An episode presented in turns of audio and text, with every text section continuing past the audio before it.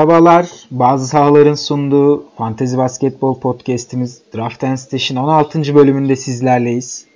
Ben Burak. Her zamanki gibi yanımda yine Anıl var. Nasılsın abi? İyiyim abi. Sen nasılsın? Ben de iyiyim abi. Teşekkür ederim. Nasıl gidiyor? Neler yapıyorsun? Abi nasıl gitsin? Bildiğin gibi. Fantazi basketbolda Ocak ayı gelmek üzere steşleyeceğimiz oyunculara bakıyordum. Valla iyi dedim. Biz de zaten bugün e, sezonun geri kalanında kimleri kadromuza ekleyebiliriz, tutabiliriz ve sezon sonunda kimler e, dikkat çekebilir bunları konuşmayı planladık bugün. Aynen. Bunu da bir soru üstünden sanırım bize yöneltilen bir soru üstünden dedik ki bu sadece programın soru cevap kısmında cevaplamak için fazla güzel bir soru. Biz ne yapalım? Bunu program konusu yapalım dedik. Valla evet Cihan sormuştu. Ee, sezon sonunda çıkış yapmasını beklediğiniz ve adı sanı pek duyulmamış oyuncular kimler olabilir şeklinde bir soruydu bu. Bu soruyu e, temellendirerek bu bölümün konusunda bu senenin steş edilmesi gereken isimlerini ayırmayı düşündük. Aynen Cihan'a teşekkür edelim. Tabii Cihan'a teşekkür edelim. Ve bu programda bir de tabii sizden gelen soruları cevaplayarak yeni haftaya yine bir bakış atacağız. Ee, şeyle başlayalım o zaman. Ee, stash etmenizi bekledi yani stash edebileceğiniz oyuncuları değerlendirmekle şöyle gideceğiz diye konuştuk programın öncesinde. Her takımı tek tek gezeceğiz. Geçen hafta sakatlıklarda yaptığımız gibi. Bir de hani şeyde yapıyoruz ya gelecek haftanın waiverlarında yerden alınacak oyuncularında hani 12 takımlı liglerde alabilirsiniz. 14-16 takımlı liglerde alabilirsiniz diye. Yine o şekilde değerlendireceğiz oyuncuları. Aynen öyle abi. Ee, istersen sıradan gidelim yine alfabetik sırayla. Bu e, bu konuda aslında çok şey vaat eden bir takımla da başlayalım. Atlanta Hawks listemizin ilk sırasında. Atlanta'da e, tabii son haftalarda dikkat çeken bir oyun oynuyordu Kevin Werther ama biraz düşüşe geçti. Taurean Prince'ın yokluğunda iyi bir başlangıç yapmıştı aslında. İlk 5'e de yerleşmişti. Ve güzel performanslar hem üçlük hem steal hem blok aynı zamanda rebound ve asist aynı zamanda yüzdeli aslında bütün kategorileri pozitif etkileyecek bir oyun ortaya koymuştu. Ama son bir, bir, bir buçuk haftadır biraz düşüşte Kevin Werther. Ee, ancak ikimizin de Kevin Werther listesinde olan bir oyuncu ve sezon sonunda yani Şubat ayına doğru hatta Şubat ayı, Şubat ortası gibi Kevin Werther'in değerinin ben inanılmaz artacağını düşünüyorum. Bunun da en büyük sebeplerinden biri de son zamanlarda çıkan zaten Kent Bazemore'un takas ihtimali. Aynı zamanda Atlanta'nın Trey Young ve Kevin Werther'i franchise'ın en önemli iki oyuncusu olarak görmesi. John Collins'ın yanında tabii. En önemli sebepleri bunlar olarak düşünüyorum. Senin dikkatini neler çekiyor Atlanta'da? Abi Thor'un Prince'in yayına bağlanmak istediği haberi var. Prince de diyelim dört tane genç yetenekleri var diyelim. Ayıp olmasın Prince'ı ki severim kendisini bu yıl her ne kadar beklentileri karşılayamamış olsa da bence Huerta hakkında söylediklerinin tamamen hani katılıyorum. Hepsine katılıyorum. Sadece şu an son iki haftadaki performansına bakıyorum. Benim herhangi bir takımımda yok Huerta maalesef alamadım. Hani 10.5 sayı, 1.8 üçlük, 2 rebound, 2.5 asist, 1.2 ama yarım blok, %43 sağ açı isabeti. Ee, serbest atış maç başına 0.7 deniyor ve kaçırmamış son iki haftada. 2.2 top kaybı var. Yani top kaybını biraz azaltıp yüzdelerini biraz yukarı çektiğinde Huerter gayet kullanabileceğiniz bir oyuncu konumuna geliyor ki bence şu an Huerter 12 takımlı liglerde stash etmeniz gereken bir oyuncu. Zaten bunu haftalar öncesinden söyledik diye düşünüyorum. Atlanta'ya ama hani bu program bir fark yaratacaksa bence mesela Atlanta'da Huerter dışında kim çıkabilir? Bunu tahmin ederek, doğru tahmin ederek bir fark yaratabiliriz diye düşünüyorum. Senin var mı aklına gelen se- sene sonunda Abi, Atlanta'dan uzun vadeli olarak değil de yani uzun vadeliden kastım böyle uzun süreli olarak değil de mesela bir aylık, bir buçuk aylık bir iyi bir performans gibi değil. Ama böyle kısa haftalık 4-5 maçlık periyotlar halinde ben Diandre Bembry'i önerebilirim. Diandre Bembry'nin öyle maçları oluyor ki zaman zaman hiç beklenmedik şekilde 3 steal 2 blok, 1 steal 2 blok gibi hani katkı alamı, almasını, katkı vermesini beklemediğiniz ama o haftayı belki kazandıracak şekilde atıyorum. O hafta toplam 8 steal 7 blok yaparak belki de yapabileceğiniz blokların yarısını Deandre Bembry yapmış olacak. Bu tip e, noktaları belki katkı yapabilir diye düşünüyorum ama benim o Atlanta'da bu noktada değerlendireceğim bir oyuncu pek yok abi. Abi ben de şöyle düşünüyorum. Hani sezon başında da konuştuk bunu. Ee, burada hem Dwayne Dedman hem de Kent Bazemore hani Atlanta'nın takas edebileceğini düşündüğümüz oyunculardı. Karşılığında pik almak isteyeceklerdir veya genç oyuncu almak isteyeceklerdir diye konuşuyorduk seninle. Burada eğer hani Bazemore veya Deadman ya da ikisinden biri ya da ikisi birden takas edilirse Bazemore takas edilip karşılığında wing yani 2-3 numarada oynayabilen bir oyuncu gelmezse Bembry öne çıkıyor. Deadman takasında da ben Omari Spellman'ı öne çıkarmak istiyorum. Sezon başında e, John Collins sakatken biliyorsun Spellman iyi oynamıştı. Eğer Deadman'ı takasladıktan sonra karşılığında bir uzun almazsa Atlanta muhtemelen yine Omar Spellman'a maç başı 25 civarı dakikalar gidecektir. Hatta sezon sonu olduğu için bu 30'lara da yaklaşabilir.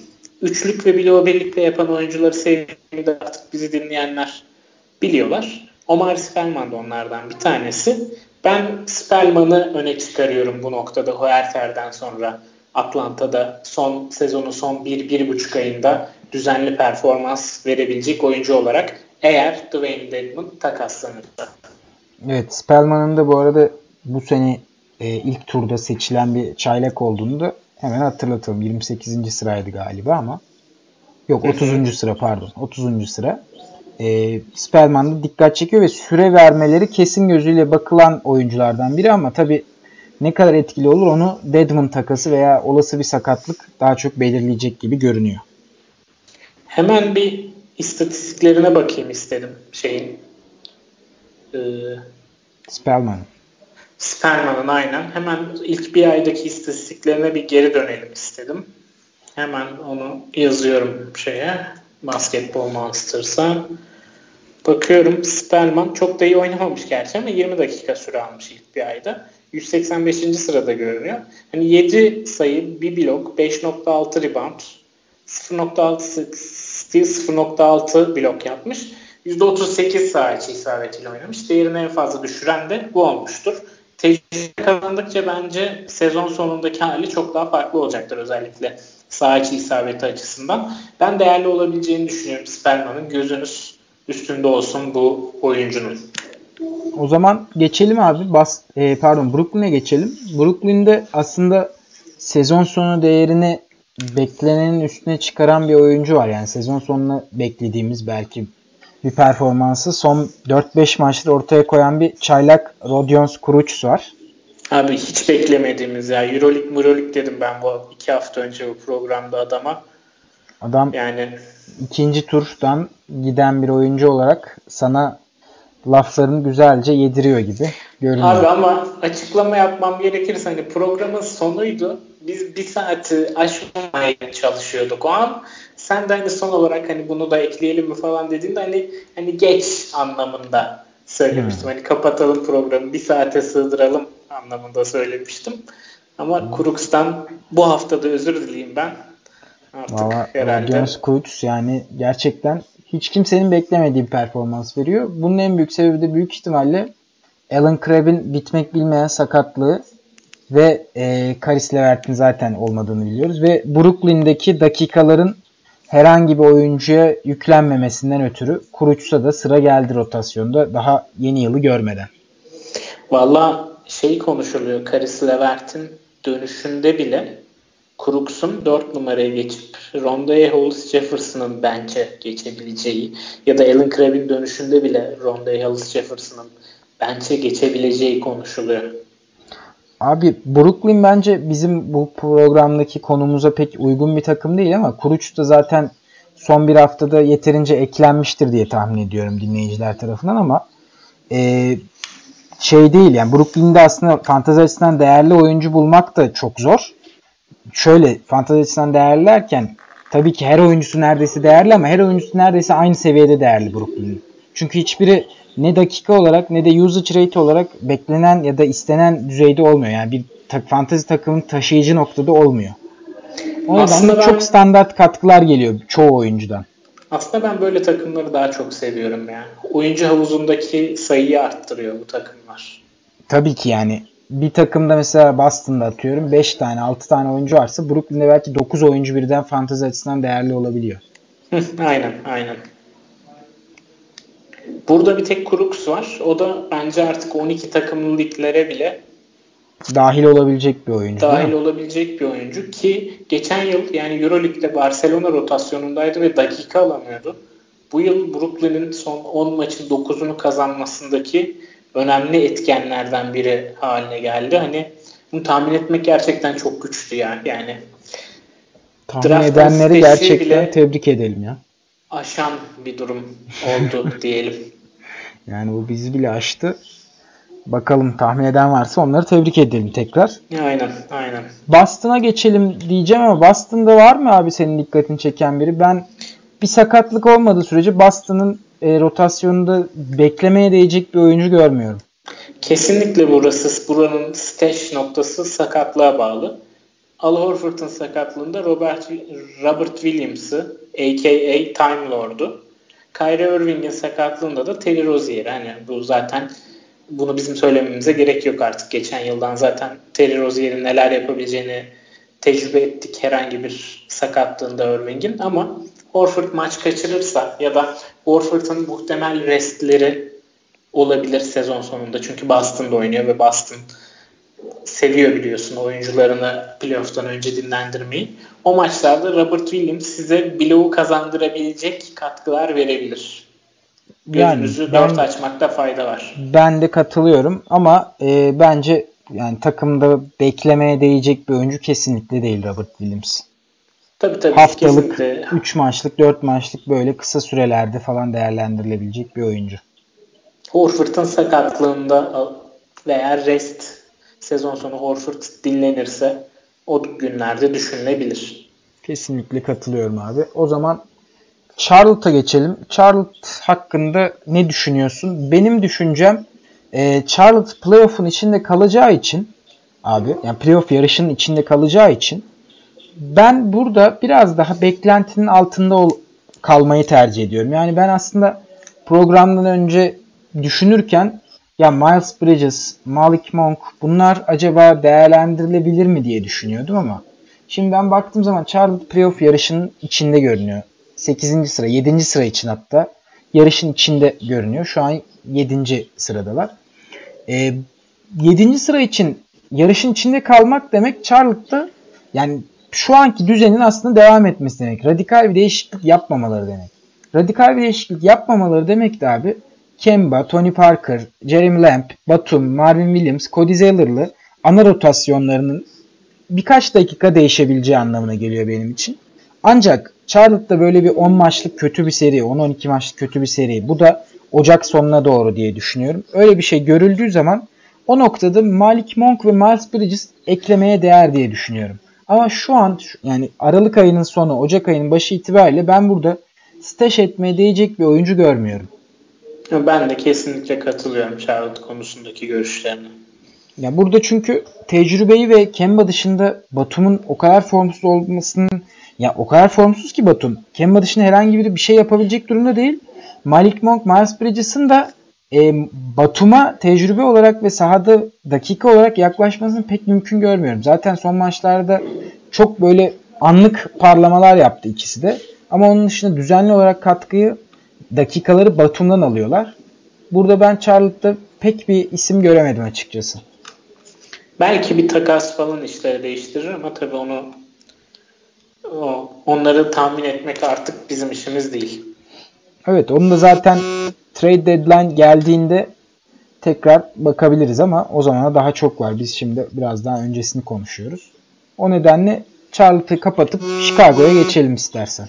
Hani Kent Bazemore'u Dwayne Dedman'ı takas etmek isteyebileceğini söyleyebiliyoruz Atlanta'nın. Bunları görmek daha kolay diyelim ama Charlotte'ın nasıl bir tabii yani Batum'u göndermek ya da herhangi bir takas yapacağı tahmin etmek zor. Chicago'ya geçelim o zaman abi. Abi geçelim. Burada hmm. Chicago'da e, bir sirk durumu devam ediyor zaten. Ama burada ne dikkat çekiyor? Kimler ön plana çıkabilir? Çünkü burada da adı sana duyulmamış birkaç tane oyuncu var. Abi şöyle belki şöyle bir e, şey olabilir. Chicago'da ağır bir şekilde tanking'e yöneldiği için Justin Holiday'e teklifler geldiği konuşuluyordu. Robin Lopez de takasa tabi bir yıldır falan zaten açık Robin Lopez takasa da yine takasa açtıkları konuşuluyordu. Robin Lopez giderse belki Cristiano Felicio olabilir ama ben değeceğini düşünmüyorum Cristiano Felicio'nun. Daha çok Wendell Carter ve onun alacağı dakikalara yarar. Bu belki Wendell Carter şu an kötü oynuyor biliyorsunuz. Hani buy low deneyebilirsiniz. Daha ucuz bir teklifle Wendell Carter almayı deneyebilirsiniz düşünüyorum. Bu ilki. İkincisi de daha önceki programlarda bahsettik Antonio Blakeney'den ama yani çok umudum yok Zach Lavin e, sağlıklıyken. Belki bir üçüncü isim de Bobby Portis olur. Eğer Robin Lopez giderse Bobby Portis'in de dakikaları artacaktır. Abi ben biraz daha e, farklı bir ismi düşünüyorum senden. Benim aklımdaki isim e, Shaquille Harrison. Shaquille Harrison'ın ben e, sezon sonunda Chicago'da bir sakatlık veya e, küçük bir sakatlığı biraz daha uzun geçiştirmek için daha uzun süreli bir yokluğunda Zach Lavin, Kristan gibi isimlerin sürelerinin e, 20-25'ler civarında olabileceğini düşünüyorum. Ve Shaquille Harrison 25 dakikayı gördüğü zaman katkı verebilecek bir oyuncu. Bunu bu sezon gösterdi. 4-5 maçta da olsa gösterdi bunu. Yani 20 dakikanın üstünde kaldığı anda açıkçası özellikle rebound'a ve defansif istatistikleri yani pozisyonun dışındaki istatistiklere ilginç katkılar verebiliyor. Chicago'nun tankingini açtığını düşünürsek bence radarda bulunması gereken ama şu andan beklemeye değecek bir oyuncu değil. Anladım abi. Ben de katılıyorum bunlara. Var mı burada Chicago'da eklemek istediğin? Chicago'da eklemek istediğim başka bir oyuncu yok abi. Buradan Cleveland'da o zaman. Buradan Cleveland'a geçelim. Cleveland'da Colin Sexton çok erken kaptı zaten ilk 5'i ve dakikaları. Aslında Colin Sexton'ı ben yılbaşına doğru Christmas sonrası daha bu seviyelerde olmasını bekliyordum ama o bir ay önceden Kasım başında, Kasım ortasında bu seviyelerde olabileceğini gösterdi ama Colin Sexton'da stat setinde konuştuğumuz gibi çok fazla defekler var. Onun dışında da çok bir oyuncu burada. Belki Cedi ama Cedi zaten dakikaları alıyor. Hani belki ben, sezonun temposuna alışırsa şeyi düşünüyorum abi. Yeni yılda. Ee, burada şimdi Tristan Thompson dönecek deniyor bu hafta içerisinde bir, bir hafta içerisinde daha doğrusu. Ee, bugün de oynaması konuşuluyordu ama oynamayacak galiba. Ee, Kevin Love Ocak ortası, Ocak 20 gibi dönmesi beklenen bir isim. Şimdi bu isimler döndüğünde büyük ihtimalle şu an Larry Nance gibi dikkat çeken oyuncular bench'te kalacak ve ve şeyin e, Cleveland koçu Larry Drew pek hoşlanmıyor anlaşılan Larry Nance'den. Çünkü Thompson sağlıklıyken çok süre bulamamıştı Nance. Burada Nance'i beklemek şöyle değerli olabilir. Nance e, dakika başına verdiği istatistiklerde çok iyi bir oyuncu. Ama o dakikaları alamadığı için hiçbir zaman ilk yüzün içine giremiyordu. Veya ilk yüzü upside olmasına rağmen ilk yüzde bitiremiyordu sezonu. Şimdi Nance son birkaç haftada zaten çok iyi oynuyor. Ve e, en ufak bir sakatlığında veya restinde Kevin Love'ın ve Tristan Thompson'ın Larry Nance'e direkt dakika kalıyor. Bu bazen hani 20-25 dakika civarında süre alıyordu. Geçen sene 21 dakika süre almıştı. Bu sene 25 dakika ortalaması. Son 2 haftada 32 dakika. Bu tip bir sakatlık demek dakikaların 4'er 5'er dakika artması anlamına geliyor. E, Larry Nance'in 4-5 dakika süresini arttırması demek de onun gerçekten top 100 içerisinde daha da yukarılara, top 50, top 60'lara yükselebilmesi anlamına geliyor. Bu nedenle Larry Nance'in yani en basit halinin de en e, sağlık diğer oyuncular sağlıklıyken ki halinin de zaten ilk 100 ilk 110 civarında olduğunu düşünürsek bence Nance takımda tutulması gereken bir oyuncu olarak dikkat çekiyor. Ama zaten son haftalardaki performans sebebiyle birçok takımda da yer etmiştir diye düşünüyorum. O zaman şöyle bir öneri yapabiliriz buradan. Nance'in performansı Love ve Tristan Thompson geldiğinde düşebilir. Doğal. Ama sezon sonu bu son 2-3 haftada oynadığı gibi oynama potansiyeli yüksek. O yüzden elden çıkarmayın. O yüzden evet elden çıkarmayın ama beklentiyi biraz olsun düşürün diyebilirim ben önümüzdeki 1-1,5 aylık sürede. Aynen ben de katılıyorum. O zaman Dallas'a geçelim abi. Dallas hakkında senin düşüncelerin var mı? Abi burada genç bir çocuk var. Luka Doncic. abi fena oynamıyor derim. yani alın takımınıza alabiliyorsanız veriyorlarsa sahipleri veriyorsa alın. yok yok burada önerebileceğim biri sadece Dwight Powell var. O da senelerdir zaten Dallas playoff yapamadığı için son haftalarda katkı veren bir oyuncu. Dwight Powell yine Dallas eğer playoff potasından düşerse sezon sonu katkı verecektir. Onun dışında zaten çok fazla genç isim de yok kadroda. Ben Dallas'a ekleyeceğim pek bir şey yok abi. Denver'a geçelim. Denver zaten sakatlarla dolu bir takım ama yakın olduğu söyleniyor. Özellikle Gary Harris'in ve Paul Millsap'in dönmesinin çok yakın. Will Barton'ın da onlardan çok uzak bir e, timeline'ın olmadığı söyleniyor. Denver'da senin dikkatini çeken bir oyuncu var mı? Abi Denver'dan önce şöyle söyleyeyim.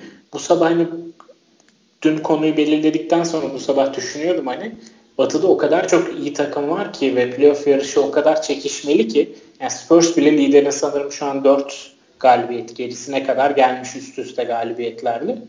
O kadar çok playoff yarışı var ki ne playoff yani ilk 8'deki takımlar hem yer kapma mücadelesinden hem playoff'a girme mücadelesinden kolay kolay bu yıl sezon sonunda oyuncu dinlendiremeyecekler. Hem de arkadaki takımlar yani playoff'un dışında kalan takımlar aslında playoff'tan böyle son bir iki maç kala kopacaklar. Onlar da kolay kolay rotasyonda genç oyunculara süre vermeyecekler playoff kovaladıkları için.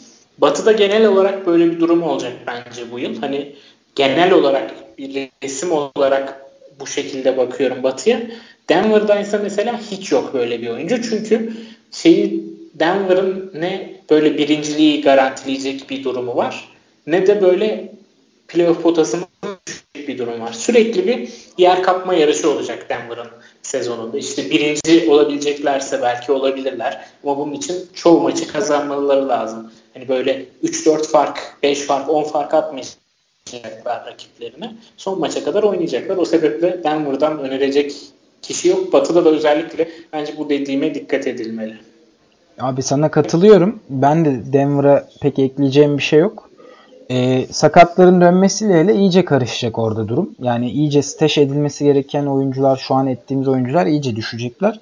Bence hiç vakit kaybetmeden Detroit'e geçelim. Geçelim abi. Detroit e, playoff şeyiyle iddiasıyla başladı ve şu anda %50'deler ve playoff yarışının içinde kalacaklar gibi görünüyor. Bunun en önemli sebebi açıkçası Blake Griffin. Blake Griffin gayet iyi oynuyor. E, Detroit'in de playoff'ta kalacağını düşünürsek ben zaten şu anki rotasyonları en azından ben bulduklarını düşünüyorum. Doğru kanat rotasyonunu. Reggie Block'a süre veriyorlar ve Reggie Block da çok iyi oynadı son birkaç e, haftadır. Son 2-3 maçtır biraz düştü ama e, onun o şutlarına ihtiyaçları var. Çünkü bu takımın e, sahayı genişletmesi lazım. Bu takımın üçlük bulması lazım. Playoff yarışında kalması için. Buradaki genç isimlerden ben Luke kenarda açıkçası pek inanmıyorum. Pek inandığım bir oyuncu değil. Stanley Johnson yıllardır bir şeyler yapmasını beklediğimiz ama bir türlü o patlamayı yapamayan bir oyuncu. Ve Glenn Robinson var. Glenn Robinson da e, 4 senedir ligde ama 4 senedir açıkçası çok böyle parıldamalar dahi gösterebilmiş bir oyuncu değil. O nedenle Detroit'te de ben çok e, değerli bir oyuncu göremiyorum. Ben de göremiyorum abi kesinlikle şimdiden steş edilmesi gereken veya sezon sonu değerli olabilecek. O yüzden senelerdir sezon sonunda bu isimlerin çıktığı Golden State'e geçelim istersen. Valla Golden State'e geçelim abi. Golden State'te Demarcus Cousins hakkında ne düşünüyorsun? Böyle başlayayım. Çünkü o da bir stash sayılır. Görünen o ki ne zaman döneceği belli değil. Ama antrenman yaptığı ve Durant'in üzerinden smaç yaptığı bir video falan da düştü hatta. Cousins hakkında ne düşünüyorsun diye başlayalım. Onun dışında kimler dikkatini çekiyor? Aslında geçen hafta biraz konuşmuştuk sakatlıklarda da Cousins'ı. Ya tabii ki stash etmeye değer bir isim ama dönüş hakkında herhangi bir bilgi yok. Benim en son edindiğim bilgi de şu şekilde. Şu an hani bir yıldır basketbol oynamadığı için Cousins bir yıldan daha az bir süre 10 ay falan ama sonuçta basketbol sahasından uzak olduğu için şimdi o maç temposuna girdiğinde e, uzun süredir o tempoya alışık olmayan kaslar sakatlanmaya müsait oluyor. Şu an kondisyon aşamasındalarmış rehabilitasyon. Hani atıyorum bir hamstring çekmesi ya da bir omuz sakatlığı yani omuzdaki kaslardan ağrı. Hani atıyorum bunların hepsini önlemek için genel bir koruyucu amaçlı bir kondisyon çalışması içindelermiş. Ben bunun bir ay falan daha sürebileceğini düşünüyorum. Hani geri dönüşü açısından da kazansın. Zaten hani şeyleri de duymuştuk. Ocak hatta Şubat'a sarkabilir şeklinde de duymuştuk. Geri dönüşünü kazansın. Hem Golden State çok kazınsı şey yapmayacaktır. Aramayacaktır ee, yani. Aramayacaktır. Acele de ettirmeyeceklerdir. Hem de Golden State'in oyuncularını dinlendirdiğini biliyoruz sezon sonu. Steve Kerr her ne kadar sezon başında bu yıl oyuncular antrenmanlarda daha fazla oturacaklar, maçlara çıkacaklar ritim kaybetmemek için dese de yine ben dinlendirmelerin sezon sonu gelebileceğini düşünüyorum. Cousins da bunlardan nasibini alacaktır. Bu sebeple hani Cousins'ın steş edilmeli ama hani durumumuz çok rahatsa ligde ancak o şekilde steş edilmeli diye düşünüyorum. Çok ağır bir sakatlıktan geliyor. Ligin en iyi takımına geliyor. Dört tane All-Star'la oynayacak. Ne kadar yük düşecek üstüne? Bir yani, de aşil sakatlıklarından sonra zor. çok zor soru. Yani aşil sakatlıklarından sonra ayak tabanının gerilmesiyle ilgili sakatlıklar da çok oluyor. Mesela Rudy Gay geçen yıl kaçırdığı maçların tamamını bu sebepten kaçırdı. Yani 20-25 maç kaçırdı. Rudiger ki San Antonio'da çok dakika da almıyordu. 20 dakika civarı alıyordu. Yani bir, bir sürü soru işareti var Cousins'ın etrafında abi. O yüzden hani net bir şey söylemek çok doğru değil. Buna artık dinleyicilerimiz kendi takım kurma durumlarına göre karar versinler diyeyim. Anladım. Çok güzel özetledin aslında Cousins durumunu. E, iki ucu keskin bıçak, iki ucu boklu değnek dediğimiz noktada. Cousins. Ki Cousins'ın ne kadar sevdiğimi de herhalde en çok sen biliyorsundur. Yani evet Cousins'ın bacağı kopunca kendi bacağın kopmuş gibi üzülmüştüm. Yani doğum günümdü bir de üstüne üstlük. Yani evet gerçekten e, kara doğum günü durumu oldu. Aynen aynen. Hani ama bu yıl için Cousins'tan ümitli olmak bana biraz fazla optimist geliyor. Yani biraz evet beklentiye girmemek daha doğru olabilir. Golden State'te dikkatini çeken başka oyuncu var? Mesela geçen senenin sonundaki Quinn Cook gibi veya e, Jonas Jerebko, Kevin Looney gibi oyuncular dikkat çekebilirler mi sezon sonu Golden State'in restleriyle? Valla Kevin Looney zaten bence Cousins'ın arkasında ikinci pivot olarak yine dakikalarını almayı sürdürecek. 20'ye yaklaşabilir dakikaları. O rolünü biraz keskinleştirdi. Green'in sakatlığında Jerebko e, Clay Thompson, Kevin Durant ve Curry'nin herhangi birinin sakatlığında da ben Queen Cook'u öneriyorum. Bir de şöyle oluyor benim geçen yıl Golden State'ten hatırladığım. Sakatlıkları o dönem biraz fazla abartıyorlar. Hani yani şey evet. falan bir sıralama vesaire olmadığı için adamlarda öyle bir dert olmadığı için mümkün olduğunca uzatıyorlar ki %90 bile değil, %95 bile değil, %100 dönsünler diye. Aynen. Geçen yıl Kevin Durant'ın oynayabileceği ama bilerek oynamadı. Yani kesin %100'ün de ötesinde artık iyileşsin diye oynatılmadığı konuşuluyordu. Şey var bir de abi bu yıl gerçi. Hani bu Steve Kerr'ün dediğine ek olarak bu yıl o kadar rahat da değiller. O kadar güzel maç da kazanamıyorlar. Rahat maç da kazanamıyorlar. Sabah Portland'da kaybettiler mesela. Ya Ondan evet. önce Christmas'ta Lakers'a kaybettiler. Zaten yani ilginç olan şu bir de ama hani bu kadar şeyin olmasına rağmen bu kadar şey olmasına rağmen bu adamlar sessiz sedasız batıda yine ikinci sıradalar. Yani tabii çok kaliteli olduğu için kadrolar hani bu normal yani ama bir, bir aylık kadar... seriye bakar diye düşünüyorum ben. Mesela son 5 maç kaldığında kesin garantilemiş olurlar mı şey birinciliği? Ee, görünen o ki bence garantileyecekler abi. Çünkü e, ben Batı'da onları zorlayacak en önemli takımın Houston veya Oklahoma olacağını düşünüyordum ama onlar da Golden State gibi her maçta rakiplerine vurup geçecek bir basketbol oynamıyorlar diye düşünüyorum. Onların da tökezlediği oluyor. Golden State biraz ritmini buldu. ritmini bulan Golden State e, rahatlıkla 10-12 maçlık galibiyet serilerine ulaşabilir diye düşünüyorum ben. Ben de katılıyorum bu noktada. O zaman işler karışır işte. Queen Cook ismi akıllarda olsun. Evet Queen Cook geçen seneki gibi bir performans gösterebilir ama bu da şey yapalım hani hemen onu ekleyelim. Hani şu an eklenecek bir oyuncu kesinlikle değil Queen Cook. Ha, evet aynen aynen tabii. O eklenecek olanları zaten özellikle belirtiyoruz. Hı hı. Houston'a geçelim abi. Houston bir takas yapması bence kesin olan bir takım. Bu takas deadline'a kadar bir takas göreceğiz diye tahmin ediyorum. O nedenle Houston'da ben açıkçası e, bir ismi konuşmaya gerek olduğunu düşünmüyorum. Senin var mı ekleyeceğin? Abi genç oyunculara süre veremeyecek kadar playoff yarışı içindeler. O zaman Indiana'ya devam edelim abi. Indiana'da var mı dikkatini çeken birisi? Indiana'da aslında Houston'a çok benziyor bence ama sadece takas yapmayacak. Ve mevcut çekirdeğinde zaten dakikalarını düzgün bir şekilde bölüştüren bir takım. Burada adı sanı duyulmamış bir oyuncunun dikkat çekmesini çok zor görüyorum. Abi Sabonis veya Miles Turner'ın sakatlığında Kyle Quinn top 75 katkıları veriyor böyle reboundları topladığı, blokları yaptığı, top çaldığı için. İkisinden birinin sakatlığında Kyle O'Quinn ismi aklınızda olsun. Peki. Clippers'a geldik abi. Clippers sessiz sedasız da değil gümbür gümbür batıda zirveye oynuyordu. Oynuyordu hala. İki maç gerisindeler lider Denver'ın.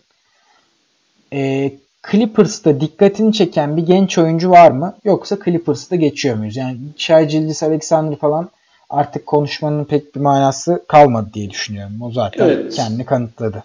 Evet. Onu çokça konuştuk zaten programlarda. Geçebiliriz Clippers'tan Lakers'a. Lakers'a geçelim abi. Lakers'ta Ivica Zubac. Kendisinin bir Pokemon olduğu söyleniyordu. e, fena da oynamadı ama Javel McGee ve Tyson Chandler sağlıklı olduğu sürece bu Pokemon'un ben katkı vermesini pek kolay görmüyorum. Aynen abi. Ben de öyle görmüyorum. 6 tane poke topunda yanınızda taşıdığınız poke toplarında Zubac'ı tutmanın hiçbir anlamı yok şu an. Ama herhangi bir Pokemon Center'a gidip Chandler veya McKee'nin sakatlığında Zubac'ı transfer edebilirsiniz. Yani bu zaten yani Lakers'a eklenecek bir şey olmadığının da göstergesi. Aynen. Memphis'e geçelim abi. Memphis geçtiğimiz sene Conley ve Ed Gasol'in sakatlıklarından sonra aslında bu tip oyuncuları fazlasıyla barındıran bir takımdı.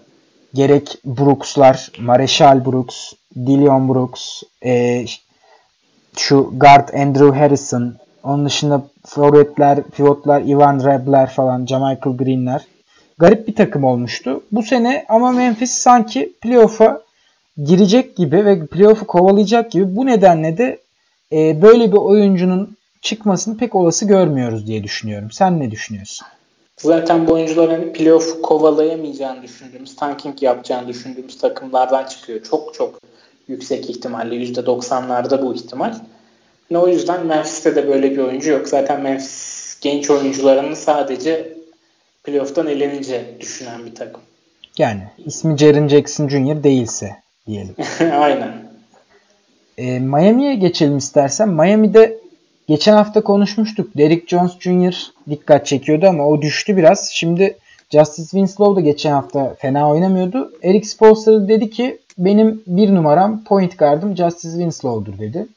E, so- solak olmasından ötürü galiba Ben Simmons'a benzetti onu e, Eric Spoelstra ama sen ne düşünüyorsun abi? Justice Winslow sezon sonuna doğru bir parça olabilir mi? Abi bence şu an Justice Winslow zaten Miami'ye Dragic'ten çok daha fazla uyuyor diye düşünüyorum. Özellikle ilk 5 savunma anlamında çok yukarı çekiyor Justice Winslow'un. Josh Richardson ve Whiteside'de birlikte sahada olmalı, olması. Yanında Rodney McGruder ve James Johnson gibi savunma çabaları yüksek olan oyuncular da olunca Miami'nin defansı bir anda çok yukarılara çıktı. Hani böyle bir artısı oldu takımın. Onun dışında da ana top yönlendirici de oldu ilk 5'te Justice Winslow. Hani bu rolden de şu ana kadar altından iyi kalktı ama Justice Winslow'un çok top kaybı yaptığını ve düşük yüzdelerde oynadığını biliyoruz. Hani geçmiş dönemden. Eğer serbest atış yüzdesini ve sağ içi yüzdesini %45 sağ içi %70 serbest atışa çıkarabilirse Justice Winslow çok iyi katkılar verir. Ama onun dışında bunların altında kalırsa orada biraz dikkat etmek gerekiyor. Özellikle serbest atış yüzdesine diye düşünüyorum ama Dragic dönene kadar 30 dakikası garanti. Hatta Miami bu yıl e, Doğu'nun diğer zirve takımlarını da düşünürsek onlara karşı en büyük avantajı savunma olacaktır. Justice Winslow'u ilk 5'te tutarak da devam edebilir. Goran Dragic döndükten sonra ben iyi bir fit olduğunu ve bu rol değişikliğinin Justice Winslow'a çok iyi geldiğini düşünüyorum. Hani hep potansiyelli olduğu çok söylenirdi ama bugüne kadar o potansiyeli yansıtamadı. Bu yıl bir extension aldı. Hatta extension aldığında ben fazla ödediğini düşünüyordum Miami'nin ama bu yeni rol bence Justice Winslow'un tavanını biraz daha yukarı çıkardı. Yani Justice Winslow zaten son performansıyla e, birçok takımın kadrosunda kaldı kalacaktır da e, biz biraz daha şey tarafındayız galiba. Hani biraz birkaç maç kötü oynasa da bekleyin. Bu oyuncu zaten fit ediyor yani bu takıma savunma anlamında özellikle çok uyuyor. Hücum anlamında da iyi bir top yönlendirici pozisyonuna ve fiziğine göre. Bu nedenle stash etmeye değer olarak düşünüyoruz. Tabii çok iyi bir noktaya değindin. Justice Winslow bu sakatlıktan önce de iyi oynadı ve çok kötü oynadığı periyodlar oldu üst üste. Hani böyle dalgalanmalar olabilir. Yere sakın atmayın diyebiliriz. Miami'de ekleyeceğim bir isim yoksa abi Minnesota'ya geçelim. Abi geçelim. Abi Minnesota belki de e, batıda playoff yapıp yapamayacağı en belirsiz takımlardan biri. Ama bu takımın zaten genç bir nüvesi var ve başındaki Tom Thibodeau olduğu sürece ben burada stash edilecek bir oyuncu düşünmüyorum. Rotasyonları bu şekilde kalır. Eğer playoff'tan düşerlerse Josh Okogie ismi benim ilgimi çekiyor. Ama playoff'tan düşmelerini hatta son beklemiyorum. Sonuna kadar da kovalayacaklardır. Playoff yaparlar mı yapmazlar mı? Bu batıda hani Golden State dışındaki takımlar için neredeyse biraz yazı tura atmak gibi. Yani ben bir de Tom Thibodeau'dan dolayı çekiniyorum. O nedenle Minnesota'nın herhangi bir ismi beklemenin değmeyeceğini düşünüyorum beklemeye. Abi Miami'de de Whiteside çok sakatlanmaya müsait bir oyuncu olduğu için Beme Debayo ismini anmadan geçmeyelim. Hani bir ekleme yapalım buraya. Evet Beme Debayo'yu bahsedebiliriz ama e, çok hani şu andan kapılanı yani kapılmamız gereken bir isim değil o. Aynen. Whiteside'ın sakatlığı noktasında hemen aklımızda olsun. E, Milwaukee'ye geçelim abi. Milwaukee'de senin dikkatini çeken biri var mı? Ben Milwaukee'de açıkçası e, yani son George Hill takasıyla da birlikte rotasyonun genişlemesinin en büyük darbeyi bu iki numaradaki pozisyon, iki numara pozisyonundan süre alacak. İşte Dante DiVincenzo, Pat Connaughton gibi isimlere e, olumsuz etkilediğini düşünüyorum. Onların alabileceği 10-12 dakikalar, 15 dakikalar George Hill'e gitmiş durumda. Onların dakikaları da fantezi açısından herhangi bir şekilde değerlendirme dahi alacak seviyede olmayacaktır diye düşünüyorum. Yani DiVincenzo, Connaughton, Snell bunlar eğer stash edilecekse bile artık George Hill takasından sonra bir değerleri kalmadı. Evet o zaman New Orleans'a geçelim. Açıkçası benim burada çok e, dikkatimi çeken bir durum var. Bu son zamanlarda dikkat çeken Anthony Davis'in Lakers'a gidebileceği konusu. Ve bunun nereden çıktığını da Batı'da Phoenix'ten sonraki en kötü takımın New Orleans olmasından anlayabiliriz. Şimdi işler böyleyken New Orleans bir de sakatlıklar, Mirotic'in sakatlığı, Alfred Payton'ın sakatlığı gibi e, belli, yani nereden çıktı belli olmayan işlerle de uğraşıyor. Anthony Davis'i memnun edebilmek için belki deadline'da bir takas kovalayabilirler ama ben Pelicans'ın playoff'u zorlasa da playoff'un içinde kalacak bir, e, takım olacağını düşünmüyorum. Biraz daha erken kopacaklarını düşünüyorum. Anthony Davis bu takımda olsa da. O nedenle ben burada genç oyunculardan Frank Jackson'a ve aynı zamanda da Tim Frazier'a bir dikkat çekmek istiyorum. Benim burada dikkatimi çeken iki tane guard var. Adı sanı duyulmamış noktasında Frank Jackson ve düzenli katkı noktasında Tim Frazier'ı düşünüyorum. Alfred Payton'ı saymama sebebim de şu abi. Bu adam geçen sene Phoenix'te bile zar zor e, kalabildi. Yani zar zor oynadı. Fantezi açısından fena oynamadı. Ona hiçbir itirazım yok. Ancak e, umudu kalmamış bir New Orleans'ta Alfred Payton'dansa e, Frank Jackson'ın ben süre bulmasını daha olası görüyorum. Abi kesinlikle katılıyorum. Frank Jackson ismi ön planda. Ben de iki uzundan bahsedeyim. Biri Cahlil Okafor, biri Chick Diallo. Diallo bir adım önde. Yazında kendini geliştirdiğini gördüm ben yaz liginde Diallo'nun. Hatta bir New Orleans Pelicans Miami Heat maçında Adebayo Diallo karşılıklı olarak ikisi de çok iyi oynamışlardı mesela. Orada iki oyuncudan da etkilenmiştim ben. Hani bu yıl olmasa da gelecek yıllarda süre bulduklarında e, çok iyi işler yapabileceğini düşünüyorum ben bu iki oyuncunun. Ki Adebayo zaten süre bulduğunda yapıyor. Diablo Anthony Davis'in arkasında olduğu için çok süre bulamıyor. Ama eğer New Orleans elenirse playofflardan, çok aşağılarda kalırsa bu iki uzuna dikkat edilmesi gerektiğini düşünüyorum. Okafor'da yazı iyi çalışarak geçirdi ve hani böyle süre bulduğunda iyi işler yaptı diyebiliriz bu sene. O yüzden hani süre verilecek olursa ama Diallo daha önde Okafor ve Diallo'ya dikkat edin diyebilirim New Orleans playoff potasından düşerse. O zaman New Orleans'ta e, Frank Jackson'ı ön planda tuttuk ikimiz de. Hı hı. Uzun rotasyonun Okafor ve Diallo bir ihtimal belki dahil olabilirler bu konuşmaya diye kapatalım Pelicans'ı. O zaman tanking'in bir diğer e, nasıl denir bir diğer bayrak taşıyan takımı New York Knicks'e gidelim. New York Knicks'te dikkatimizi neler çekiyor abi? Abi ilk sırada Mitchell Robinson çekiyor benim dikkatimi. Ee, çokça konuştuk bu oyuncuyu. Son bir kere böyle özet bir şekilde söyleyelim. Mitchell Robinson abi blok rate en yüksek olan oyuncu şu an ligde daha ilk yılından. Size bloğu haftada tek başına kazandırabilir. Bu yıl bir maçta 6 bir maçta 9 blok yapmışlığı var. Sezon sonunda da ben direkt süre bulmasını bekliyorum bu takımda. Ama şöyle faal problemine giriyor ve kolejde de oynamadığı için maç eksiği var hani. Tecrübe eksiği var. Bu faal problemi olayını da tecrübelenmeden aşmak zor. Bu yıl o faal problemi olayını aşmasını beklemiyorum. Sezon sonu yine de oynasa da 25 ile sınırlı kalacaktır ama düzenli 25 dakika aldığı bir senaryoda ben 2.5-3 civarı blok bekliyorum maç başına Mitchell Robinson'dan. O sebeple ben hala bütün takımlarımda, alabildiğim bütün takımlarımda 12 ligler dahil şu andan itibaren kadroda tutuyorum ve tutmaya da değer olduğunu düşünüyorum. Ben senin kadar yüksek değilim Mitchell Robinson'a ama yani şeyi o upside, o tavanı çok iyi anlayabiliyorum abi. E, 12'li takımlarda biraz tereddütlüyüm ama 14 ve 16'lılarda ben de alınması gerektiğini düşünüyorum. Abi şöyle bu stage olaylarında en çok iki şey önemli. Takımın durumu hani playoff kovalayacakları mı yoksa tanking yapmaları mı? Bir de oyuncunun önündeki fırsat. Hani bugüne kadar konuştuğumuz adamların yani şu ana kadar konuştuğumuz adamların önünde hep böyle bir şey var. Engel var. Hı hı. Kent Bazemore olsun, işte ne bileyim başka playoff durumları yani, olsun. Playoff durumları olsun. Hani New York çok uygun şu an Mitchell Robinson'a dakika vermeye. Hani Kevin Knox'a dakika vermeye başladılar. Sene başında da bu iki oyuncuyu biz bu yıl geliştireceğiz, buna adayacağız dediler. Hı hı.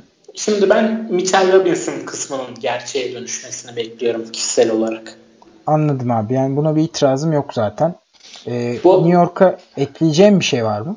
sakatlık durumu var ya Mitchell Robinson'ın. Bir de o var. Son gördüğüm haberde de 29'undaki Utah maçını kaçıracak ama ondan sonra bir 3-4 maçlık batı turneleri var. O batı Hı-hı. turnelerinde takımla birlikte gidecekmiş. Hani orada dönmesi bekleniyor. Anladım abi. Ee, New York'ta başka dikkat çeken isim Frank Nilikina sence beklemeye değer mi? Yok abi değmez. Yok abi değmez. Peki abi. Ben de değmeyeceğini düşünüyorum ama çünkü Mudiay de iyi oynuyor. Yani bakalım zaman gösterecek ama sanki orada ben Tim Hardaway Jr.'ı mümkün olduğunca kenarda bırakacaklarını ve bu Fizdale'ın sezon başında da sezon arasında da söylediği işte Nilikine 2 gibi kullanabiliriz ya da 2 guardlı bir rotasyonumuz olabilir söylentileri sanki Nilikine'yi böyle zaman zaman acaba mı dedirtecek diye düşünüyorum. Zaten Tim Hardaway Jr.'ın şöyle bir durumu da var. Geçen hafta konuştuk mu bilmiyorum da sakatlıklarda. Konuşmamız gerekirdi. Tam hatırlayamadım şimdi. Ee, aya, ayak tabanında bir sakatlığı var. ve acıya ne kadar dayandığıyla alakalı olarak hani maç maç hani ağrısı varsa oynamayacak ya da dayanabiliyorsa oynayacak tarzında bir sakatlığı var Tim Hardaway Jr.'ın. Çünkü o sakatlıklar dinlenmeden kolay kolay geçmiyor. Yani dinlenme yoluna gitmediler Tim Hardaway Jr.'la ama bu sakatlık devam ederse muhtemelen sezon sonu oynamaz Tim Hardaway Jr. Zaten oynamaması gibi bir ihtimal var. Hı hı. Bu sakatlık olayı da oynamama ihtimalini arttırır sezon sonunda. Tanking gitgide artacağı için New York'ta. Anladım abi. Ben katılıyorum senin söylediğine. Ee, New York'a dair ekleyeceğim bir şey olmadığı için Oklahoma'ya geçelim derim ama Oklahoma'da da konuşmaya değer biri var mı? Önce bunu sorayım. Ufak bir soru sorayım. Sence Hezonya geçen yıl olduğu gibi bu yıl da sezon sonunda iyi oynar mı? Abi güzel bir soru. Açıkçası bilmiyorum yani bu soruya ne desem boş ya.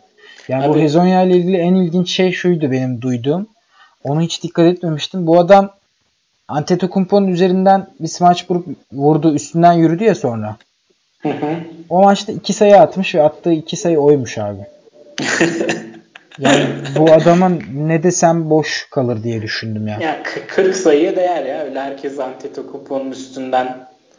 Abi yani gerçekten şaşırmıştım. Ee, açıkçası yorumsuzum yani. Bu konuda bilgim yok. New York'ta Hezonya ne yapar, nasıl bir şeyi var, geleceği var. Herhangi bir fikrim dahi yok. Abi bana Hezo, bende Hezonya'nın uyandırdığı his şu. Hani aşırı özgüvenli, aşırı egolu bir karakter. Ama aşırı da akıllı gözüküyor. Çünkü geçen yıl da kontrast sezonuydu. Sezonun ikinci yarısında oynadı. Daha çok arasından sonra oynadı. Bu istatistiklerle gitti bu yıl 7 milyon dolarlık bir kontrat kaptı. Bu yılda hazır yer açıkken rotasyonda kendisine dakika verebilecek bir takımda oynuyorken kontratı da bir yıllıkken bitecekken yani bu sezonun sonunda kontratı yine böyle ufak bir mini çakallık yapıp sezon sonunda istatistik kasabilir gibi geliyor bana. Valla dediğin noktayı anlayabiliyorum ama dediğim yani ben sadece bu sebepten Hezonya'yı herhangi bir şekilde değerlendirmeyi gerçekten bir delilik olarak görüyorum. Evet evet. Sadece aklınızda bulunsun zaten. Yani hani Hezonya'nın böyle bir işe girişebileceği. Anladım. Oklahoma'ya geçelim diyorum ama Oklahoma'da var mı birisi? Abi Adam sakatlanırsa Nerlens Noel dışında benim burada önerebileceğim bir durum yok. Yani katılıyorum. Hatta ve hatta Nerlens Noel Adam sakatlanmasa da 15 dakikada bir steal bir blok gibi e, hafta içerisinde katkı verebilecek şeyler yapabiliyor. Bunu da göz önünde bulundurun deyip Orlando'ya geçelim abi. Orlando hakkındaki düşüncelerin nedir? Abi Orlando'nun ben hala playoff potasından hani düşmesini bekliyorum. Bu şu ana kadar çok gerçekleşmedi. Ama ben hala bekliyorum düşmelerini. Ee, bu sebepten de burada genç oyunculardan Orlando Canım, 10. şu an bu arada abi pardon. Ha düş yani düşüyorlar yani. Playoff yarışı diye bahsedecek Hı-hı. olursak hani bu yılda düşmelerini bekliyorum. Hani burada en çok tartışmalı isim Vucevic. Sorularda da var. İstersen sorularda var mıydı ya Vucevic? Ee, yoktu pardon sorulara verilen bir cevap da vardı. Da yoktu abi. Ee, burada istersen Mo Bamba'dan bahsedelim biraz. Aynen. Vucevic'in konusunu zaten geçen hafta konuştuk sanırım geçen haftaydı. Mo Bamba burada eğer bir Vucevic takasında veya Vucevic'in dinlenmesi durumunda öne çıkacak bir oyuncu. Burada da aslında Mo Bamba'ya, Jaren Jackson Jr.'a ve Wendell Carter'a ortak bir yorum yapmıştık sezon başında çaylakları değerlendirirken. Demiştik ki bu oyuncular sezona iyi başlaması çok mümkün değil bizim görüşümüzce. Hı hı. Yere atılırsa veya sezonun ikinci yarısında almak daha mantıklı olabilir demiştik. Sanki Wendell Bamba Carter, zamanı geliyor. Wendell Carter ve şey çok açtı beklentilerimizi. Hı hı. Kim o? Jaren Jackson, Jaren Jr. Jr. Mo Bamba için çok güzel bir tahmin yapmış olduk ama. Hani yere atılmaya başlandı ben de görüyorum. 12 takım ligler için şu an yeri ve zamanı değil bence. Daha bir ayı falan var. Evet Ama, bence de Şubat ayı Bamba için 12 takım liglerde doğru zaman. Aynen. Ama eğer playoff kovalamadı, kovalamıyorsa, yeriniz rahatsa 12. ve 12 ve 14 takımlı liglerde belki Bamba'yı deneyebilirsiniz. Alt kadronuzda bulundurmaya başlayabilirsiniz. Kesinlikle katılıyorum. Zaten düşüşte olan da bir Orlando var. Ben Bamba'nın dakikalarının bir aylık periyotlar halinde dörder dörder artmasını bekliyorum. Gerçi Bamba'nın da muhtemelen faal problemi olacak. Onu da bence gözden kaçırmayalım. Hani dörder dörder artacak da bir limiti var gibi geliyor bana. Tabii yani dörder dörder artacak 28'de falan durabilir. Çünkü 16 dakika süre alıyor. 20, 24, 28 şeklinde bir düşünmüştüm ben. Hani 28 oynaması zaten bence rebound ve blok konusunda oldukça değerli bir katkı demek oluyor. Aynen. Üçlük katkısı da verecektir. Peki benim prensim Jonathan Isaac'e ne diyorsun? Abi Jonathan Isaac'in ayak bilekleriyle ilgili problemleri geçmek bilmediği için ve bu adamın yani tavanı çok yüksek tamam çok iyi ama tabanı da çok düşük olduğu için ben Jonathan Isaac'ten ümidi kestim yani bir, bir stage noktasında kestim en azından. Hmm, anladım. Anladım abi. Ben hala biraz ümitliyim sanırım Jonathan Isaac konusunda. Hani sezon gittikçe bence ilerledikçe şu an 24 dakika civarı oynuyor ortalama olarak sezonda. Son iki haftada bu 25.7'ye çıkmış. Hani yavaş yavaş yavaş yavaş artacağını düşünüyorum ben bu dakikaların ama sakatlık konusu özellikle ayak bileklerinden sakatlık konusu Isaac'in kriptonu diyebiliriz. Valla Isaac sahiplerine sabır diliyorum ben buradan. Philadelphia'da var mı birisi abi dikkatini çeken yoksa hemen geçelim. Abi ben bugün bu programın şu anki anını konuşmak için hmm. bütün gün ayaktaydım. Bütün gün şu an hayal ettim. Sanırım burada bir Markel Fultz geliyor gibi. Abi keşke, keşke, keşke geliyor olsaydı ama maalesef Markel Fultz'un ne zaman döneceği hakkında hiçbir sağlıklı bilgi yok. Elton Brand bu sezon dönmeyebilir dedi. E, menajeri bu yıl bu sezon dönecek dedi ama menajerin dönmeyecek diyecek hali yok tabi. Yani. O yüzden sağlıklı bir bilgi olmadığı için de Markel Fultz hakkında bir şey söyleyemiyoruz. Burada bence TJ McConnell'ın dakikaları son dönemde arttı ve katkısı göz ardı ediliyor. Asist ve top çalma açısından değerli olduğunu düşünüyorum ben TJ McConnell'ın. Markel Fultz belirsizliğinin de uzayacağını düşünürsek TJ McConnell şu andan itibaren böyle 16 takımlı liglerde kadronuza katabileceğiniz oyunculardan biri asist arıyorsanız. Güzel bir noktaya değindin aslında. 20-24 dakikası garanti görünüyor McConnell'ın. Ve e, asist ve steal rakamları son 2 haftada oldukça yukarılarda. Yani 6 asist, 1.5 steal gibi bir ortalaması var hani baca.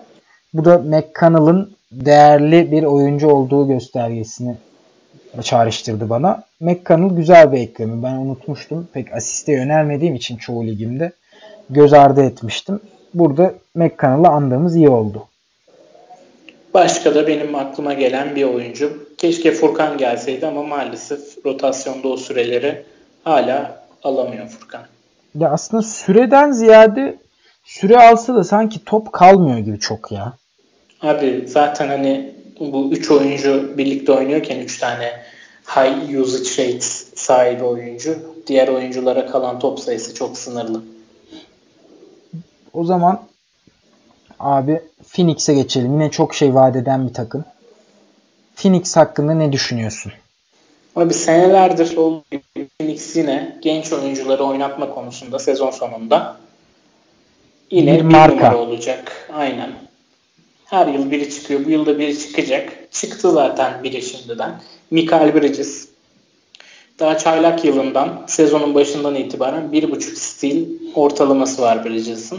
Sırf bu sebepten dolayı yani stil specialist olarak ben 12'li 12 takımlı liglerden itibaren zaten haftalar öncesinden alınmış olması gerektiğini düşünüyorum Bridges'in. Sakın da atmayın yere. Ee, Dikkat çekici nokta 30'ar dakika oynaması abi. Son 6 maçta 33 dakika ortalaması var bu adamın.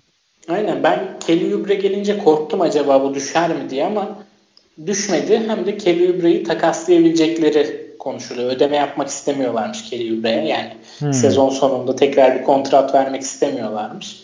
Gelecek parçaları olarak görmüyorlarmış. O yüzden tekrar takaslayabilirler diye duydum Kelly Oubre'yi.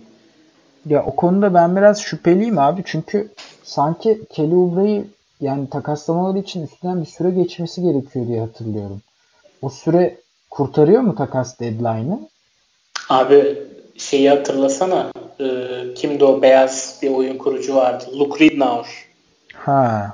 2-3 gün içinde takıma mı gitti? Öyle bir şeyler oldu yani. O herifin olayı hatırla. Anladım abi. Yani ben çok şey yapamadım da takip edemedim. O yüzden emin değilim şimdi. Yanlış da bir bilgi vermeyeyim de. Cenk Akyol'un draft haklarını hatırla. Ya draft hakları farklı ama işte. Ha, tabii. Orası öyle de şey diyebilirim ben zamanı sadece. Ee, yazın kontrat imzaladığın oyuncuları takas edebilme noktası. Mesela şey oldu ya geçen sene. Avery Bradley de oldu aynısı.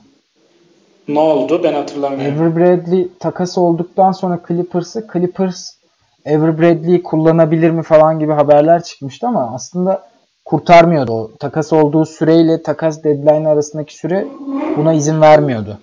Öyle mi? Ha, o yani zaman takıma takasla katıldıktan sonra sanki bir ay sonra takas edilmeye uygun olabiliyor diye bir, bir şey hatırlıyorum ama o süreyi tam hatırlayamadım şimdi.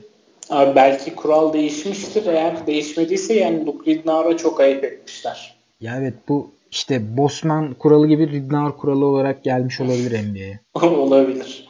Keşke Cenk Akyol kuralı olarak gelseydi. As bayrakları deyip bu konudan bahsedebilirdik. O zaman Phoenix'e dair ekleyeceğim biri var mı? Ben D'Anthony Melton'u da düşünüyorum. Çünkü D'Anthony Melton da yine e, süre alabilen bir oyuncu. 20 dakika civarında bir süre aldı son 8-9 maçtır. E, Phoenix'in guard rotasyonunun problemli olduğunu düşünürsek asist ve steal olarak bir specialist noktasında değil ama böyle e, Booker'ın en ufak bir sakatlığında veya takımdaki e, herhangi bir sakatlık dakikaların artmasını bekliyorum. Çünkü bu adamın arkasındaki Ele Okobo'nun da bu sene çok süre alacak gibi görünmediğini düşünüyorum ben. Bence de orada Melton'a yatırım yapmaya karar verdiler ama bir de sezon sonunda artık herhalde Jamal Crawford dedeyi oynatmazlar. Oradan da bir dakika artışı olur. Kesinlikle abi. Yani burada Josh Jackson falan hani konuşmuyoruz zaten. Bu oyuncular staj edilmiş durumdadır diye tahmin ediyoruz. Çünkü gayet de iyi performanslar verebiliyorlardı zaman zaman. Ee, burada hani ismi duyulmamış daha radar altı daha geri planda kalmış oyunculara konsantre olduk. O nedenle Melton biraz daha dikkat çekiyor diye düşünüyorum. Abi Josh Jackson konusunda şunu ekleyelim. Bence saha içi isabetinizi, serbest satış yüzdenizi ve top kaybınız. Bu üçünden iki tanesi, iki kategoriyi göz ardı etmiyorsanız bence Josh Jackson sizin takımınıza yarardan çok zarar veriyor olabilir. Ee, benim serbest atış ve turnover'ı göz ardı ettiğim bir takımda gerçekten değer verdiğim bir parça kendisi. Özellikle serbest satışı bence göz ardı ettiğiniz bir takım olmalı Josh Jackson'ı kadronuzda tutabileceğiniz takım. Kesinlikle doğru söylüyorsun abi. Portland'da var mı birisi o zaman? Öyle Portland'a geçelim. Abi yani yok gibi Portland'da playoff yarışı verdiği için. Yani Portland Orada zaten da... yıllardır bu konuda birazcık e, diğer takımlara göre ters gidiyor. Onların da belirli ve standart rotasyonları var. Sadece ufak eklemeler, ufak dakikalar oynuyor. O da bir e, önemli bir oyuncu çıkarmıyor açıkçası. Aynen. O zaman San Antonio Spurs'te birini dikkat çekiyor musun? Yani Greg Popovich'in böyle bir hamle yapması zaten mümkün değil diye düşünüyorum ben. Abi Spurs de elinden geldiğince playoff kovalayacaktır. Son döneme kadar da playoff yarışı içinde olmalarını bekliyorum ben bu Batı'nın sıkışık sıralamasında. Burada sadece benim Spurs'u takip ettiğim kadarıyla şöyle bir durum var. Eric White sezon başında ilk 5 point guard olacağı açıklanmasına rağmen hem özgüven sorunları yaşamış hem de NBA'ye ait olup olmadığını sorguluyormuş. Popovic bu konuda ona çok yardım ediyor. Derek White de bu durumu böyle gün hani her gün özgüvenini biraz daha arttırmaya odaklanarak aşmaya çalışıyor. Hani Derek White performansı takıma alıştıkça artabilir diye düşünüyorum. Son zamanlarda da iyi oynuyor. Hani dakikaları da arttı. Belki artarak devam eden bir performansı olabilir. Bunu göz önünde bulundurun. Ama sezon başında Dejante Murray sakatlanınca top 80, top 100 değerlendirmeleri vardı Derek White için. Oralarda olamayacağını gördük gibi geliyor bana. Top 120 falan olabilir Derek White eğer özgüvenine geri kazanırsa. Abi güzel özetledin. Spurs'ten Sacramento'ya geçelim. Şimdi düşen bir haber var. Marvin Bagley'nin iki hafta daha olmayacağı açıklandı. Hmm. Marvin Bagley'nin yokluğunu da hesaba katarak burada dikkatini çeken birisi var mı? Ben Sacramento'nun bu sene playoff'a gireceğini iddia ediyorum. Çok da iyi oynadıkları için biraz da bunu hani bir e, yeni şeye e, biased bir şekilde söylüyorum. Yani taraflı bir şekilde söylüyorum. Umarım da girerler. Çok keyifli bir takım izlemesi. Burada dikkatini çeken biri var mı? Zaten Bielitsa ve Willi Holstein hani Marvin Bagley'nin yokluğunu en olumlu şekilde değerlenecek iki isim çoğu ligde alınmış durumdadır. Abi hem öyle benim bir dikkatimi çeken şöyle iki kategoride değerlendirelim. Biri playoff'a gittikleri, playoff yarışında uzun süre kaldıkları ihtimal. Burada benim aklıma gelen iki oyuncu Iman Shumpert ve Nemanja Bielisa'nın uzun dönemli bir katkı verebileceği oluyor. Yani kısa dönemli rolleri olabilir diye konuşmuştuk. Ama playoff ihtimali Sacramento'nun gün geçtikçe daha ciddileşiyor. Burada Bielisa ve Shumpert'ın rollerinin e, nasıl denir uzun vadeli olacağı daha çok garantileniyor diyebiliriz.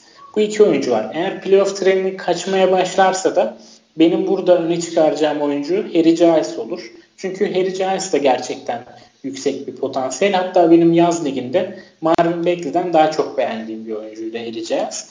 Eğer Sacramento playoff'tan uzaklaşırsa Harry Giles'ın süreleri artacaktır. Onun da her alana katkı verebilen bir stat seti var. Yani steal olsun, blok olsun, asist olsun, rebound, üçlük sayı. Hani Shai Gilgis Alexander gibi biraz Harry Giles'in stat seti de. Çok yüksek değil ama her alana katkı veren böyle İsviçre çakısı gibi bir stat seti var. Güzel özetledin abi. Benim dikkatimi Justin Jackson çekmişti. Justin Jackson son 2 haftada 25 dakika civarında bir süre alıyor. Marvin Bagley'nin yokluğunun da etkisi var. Zaman zaman Iman Shumpert ve Bogdanovic'in oynamadığı dönemlerin de etkisi var ama fantazi açısından bu adam bir türlü e, relevant yani alakalı bir performans gösteremedi. O yüzden uzak duruyorum. Sizin de uzak durmanızı öneriyorum. Abi buradan Toronto'ya geçelim ama Toronto'da öyle bir isim çıkmayacak gibi geliyor bana. Bence yeterince çıktı zaten yani Pascal Siakam, OG Anunobi'ler genç ve e, kendini kanıtlamış şekilde devam ediyorlar kariyerlerine.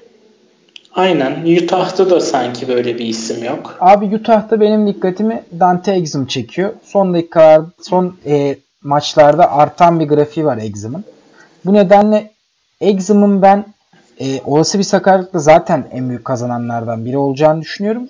Bir sakatlık olmasa da bu takımda sanki Rubio e, biraz daha geri planda olacak gibi görünüyor geçen sene göre. Pek iyi değil. Tabii ki bu Rubio'nun her sene malum düşüşüyle de çok alakalı ama sanki Utah biraz da kendi içerisinden bir çözüm bulmak isteyecek diye düşünüyorum. Dante da çok potansiyelli olduğu iddia edilen yıllardır ve çok değerli olacağı iddia edilen bir parçaydı. Son birkaç maçtır son haftada fena oynamıyor. 4 maçta 11.8 e, sayı, 3.8 asist, 1 üçlük ve %51 saha içi isabetle oynuyor son 4 maçta. Hani belki dikkat çekebilir diye düşünüyorum ama tabii şu an için bir şey söylemek çok erken. Bu, bu sabahki bu arada Jay Crowder ve Ricky Rubio'nun sakatlık durumlarının da çok etkisi var bu performansında. Abi eğitim konusunda ben şey değilim, emin değilim. Hani e, Utah'ın da playoff kovaladığını düşünürsek o noktada ben emin olamıyorum. O yüzden önerebileceğim bir isim değil ama şu senin bahsettiğin Crowder ve Rubio sakatlıkları önemli. Yani onların sonuçlarına bir bakmak gerekiyor.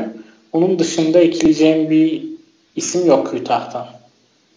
O zaman Washington'la kapatalım bu konuyu abi. Washington'da playoff'u kovalayacak bir takım Washington. Burada ben e, tam tersine birinin çıkmasındansa bazı oyuncuların önünün kapanmasını daha olası görüyorum. Bunların başında Thomas Satoranski geliyor. Bunların başında Thomas Bryant geliyor.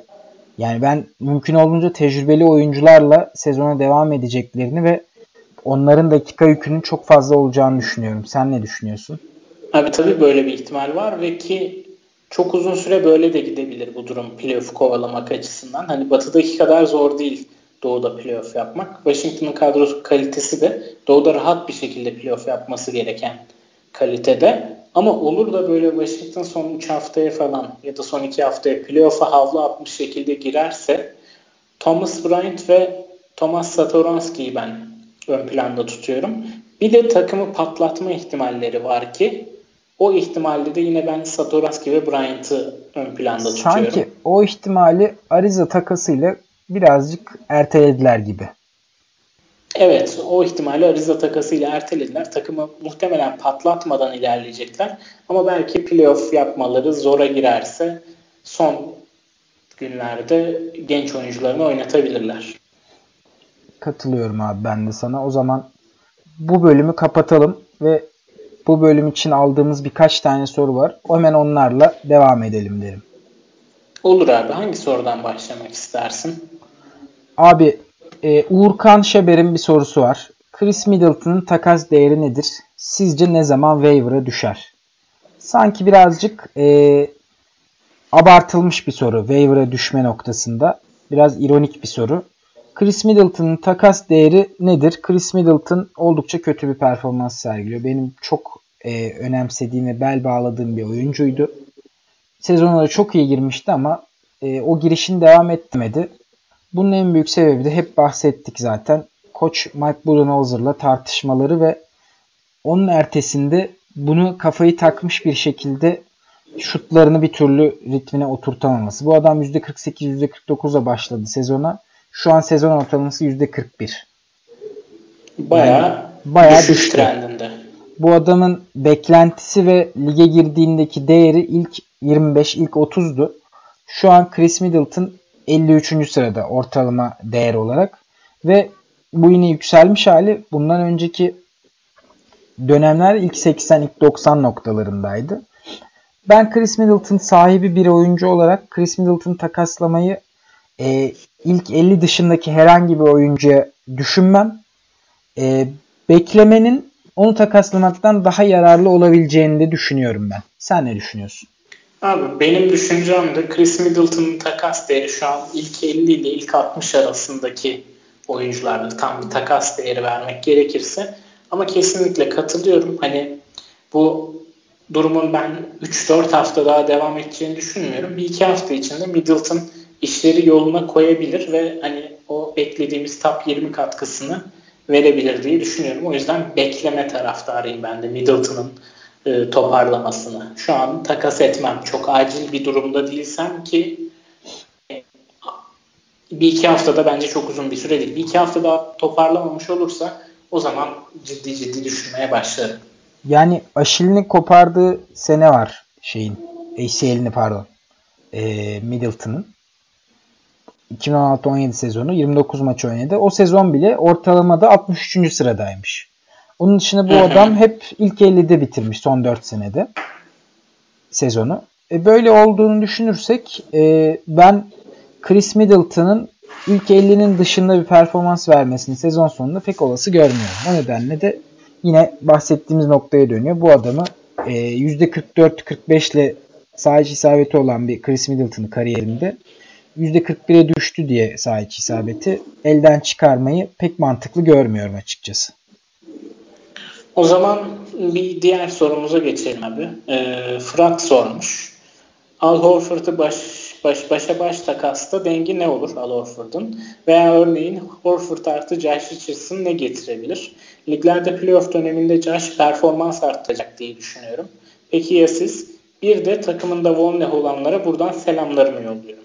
Bu Vonleh sanırım sizin aranızdaki bir Abi evet Vonleh'i ben pek değerinin düşeceği şey değerinin bu seviyede kalacağını ummadan e, atabil atmasını söylemiştim. E, büyük ihtimalle Fırat da attı ve bunun pişmanlığını yaşıyor. Bunu da e, benim yüzüme vurarak çıkarıyor. Oradan özür dileyelim ben. Fırat'tan özür dileyeyim. E, Vonleh'i ben de beklemiyorum bu kadar oynayabileceğini. Bunun da en önemli sebebi e, 00 isimli pardon Formanova arkadaşımızın rotasyondan yavaş yavaş düşmesiyle alakalı olduğunu düşünüyorum. Buradan Von sorusunu, Von kısmını böylece kapatalım. Al Horford ve Josh Richardson kısmına gelelim. Ne düşünüyorsun abi? Abi öncelikle draft'tan stage sizi vezir de edebilir, rezil de edebilir. hani bazen böyle durumlar olabiliyor. Ee, siz daha çok vezir ettiğimiz zamanlara odaklanın. Ee, o Al konusunda abi ben, benim Al geçen sene takımlarımdaydı. Hani takas yapmak için uğraştığım önemli ligler var. Bir de öylesine oynadığım ligler var. Önemli liglerde genelde takımımdaydı. Ve ben Al takaslamak konusunda yaşadığım zorluk kadar sanırım başka bir oyuncuyu yaşamadım. Çünkü herkes biliyor ki Boston sezon sonunda dinlendiriyor oyuncularını ve Al da dinlenmeye en uygun oyunculardan biri orada. Bu sebeple hani Horford'u takaslamak karşılığında da denk birini almak gerçekten zor. Horford'u takaslayacaksanız top 50, top 60, top 70'lerde takımınıza daha çok uyduğunu düşündüğünüz bir oyuncuya karşı takaslayabilirsiniz ama Horford takaslarken top 30, top 40 birini almayı unutun derim. Yani Horford'un şu anki değeri zaten 40. sırada görünüyor abi. E, bunun en büyük sebebi düşük top kaybı ve zararsız yüzdeleri ve takımın her alanına artı seviyede katkı yapabiliyor olması neredeyse.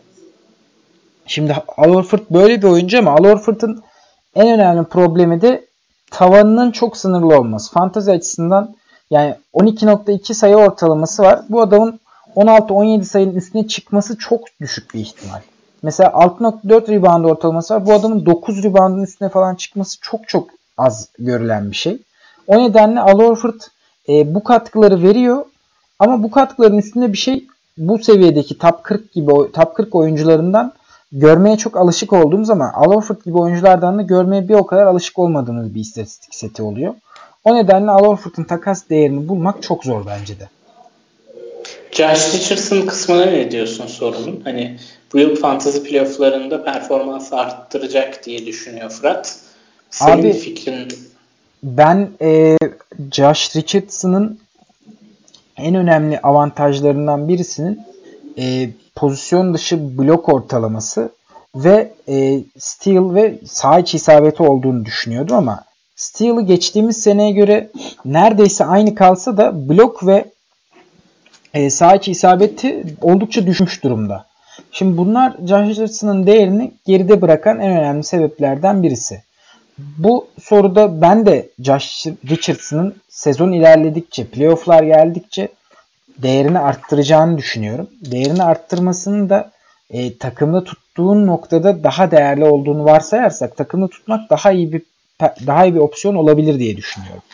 E, Fırat'ın bu düşüncesinin sebebi büyük ihtimalle playofflardaki maç sayısının nispeten fena olmaması. Yani 4 maç ilk turda, 3 maç ikinci turda 6 maçta final turunda oynayacağını varsayarak herhalde böyle bir tahminde bulundu Fırat'ta. E, doğru bir tahmin aslında. Burada hemen şöyle sana pası atayım. Al Horford, Josh Richardson ikilisi sence ilk 30'dan, ilk 25'ten bir oyuncuya e, yükselmeye sebep olabilir mi? Hatta hatta ilk 20'den. Abi verebilirdim ya. Düşünebilirdim bu ikiliye. Mesela Sağlam Bradley Beal. Düşünebilirdim evet. Mesela Jim Butler. Jim Butler olmaz da Bradley Beal. Yani gerçi Jim Butler da olabilir de. Yani İkisine de düşünebilirdim ben. Şey bu ikili sence Jim Butler için, Bradley Beal için e, fair yani adil bir ikili mi? Oladipo için, DeRozan için. Oladipo için, evet. Kyle Lowry için bence adil. Yani Kyle Lowry konusunda pek katılmıyorum ben. Ben Kyle Lowry'nin biraz e, overrate edildiğini düşünüyorum. E, bir de sakatlık durumu da var. Ben Josh Richardson ve Al Horford'un mesela bir Jim Butler, mesela bir e, Bradley Beal için değerlendirilebileceğini düşünüyorum. Drew Holiday bu isimler alınabilir. Evet keza Drew Holiday. E, bu oyuncuları gidilebilir bu ikisiyle. E, ama tabii bir üst seviye için mesela Kawhi Leonard, Kyrie Irving gibi isimler için sanki biraz az kalıyor ama e, eğer karşınızda bunu yapabilecek bir e, takım sahibi varsa tabii ki hiç düşünmeden yapmanızı öneriyorum ben. Evet katılıyorum. Diğer soruya geçelim abi istersen. Ee, Uğur sormuş. Jimmy Butler ve Eric Bledsoe'nun takımlarında geri planda kalmaları hakkında ne düşünüyorsunuz? Abi Jim Butler takasında bu Butler takası olduktan sonra konuşmuştuk. Hani 3 tane yüksek e, usage rate olan oyuncu bir araya gelecek. Bu üçüne de hafif hafif eksi olarak yansıyacaktır demiştik. Butler'da olan durum bu. Bledsoe'nun durumunda da hani takım Giannis Antetokounmpo ve diğerleri şeklinde dönmeye başladı sezon başından itibaren. Bledsoe'nun durumu normal. Bledsoe'yu eklediğimiz şey de şuydu. Milwaukee maçlarını farklı kazandığı için Bledsoe'nun dakikaları 28'ler civarına düşmüştü. Tamamen bununla alakalı Bledsoe'nun durumu. Milwaukee iyi gitmeye devam ettikçe de Bledsoe'nun istatistikleri dakikalarının azalmasıyla doğru orantılı olarak hani az gözüküyor fantazide. Bu normal. Hani buna yapabilecek bir şey yok. Abi Jim Butler'a şöyle bir ekleme yapayım ben. Jim Butler e, son 3 sezonun hatta son 4 sezonun en düşük usage rate'lerinden biriyle oynuyor. Bunun da en büyük sebebi senin de bahsettiğin gibi Philadelphia gibi Embiid ve Ben Simmons gibi usage canavarlarının olduğu bir takımda bulunması.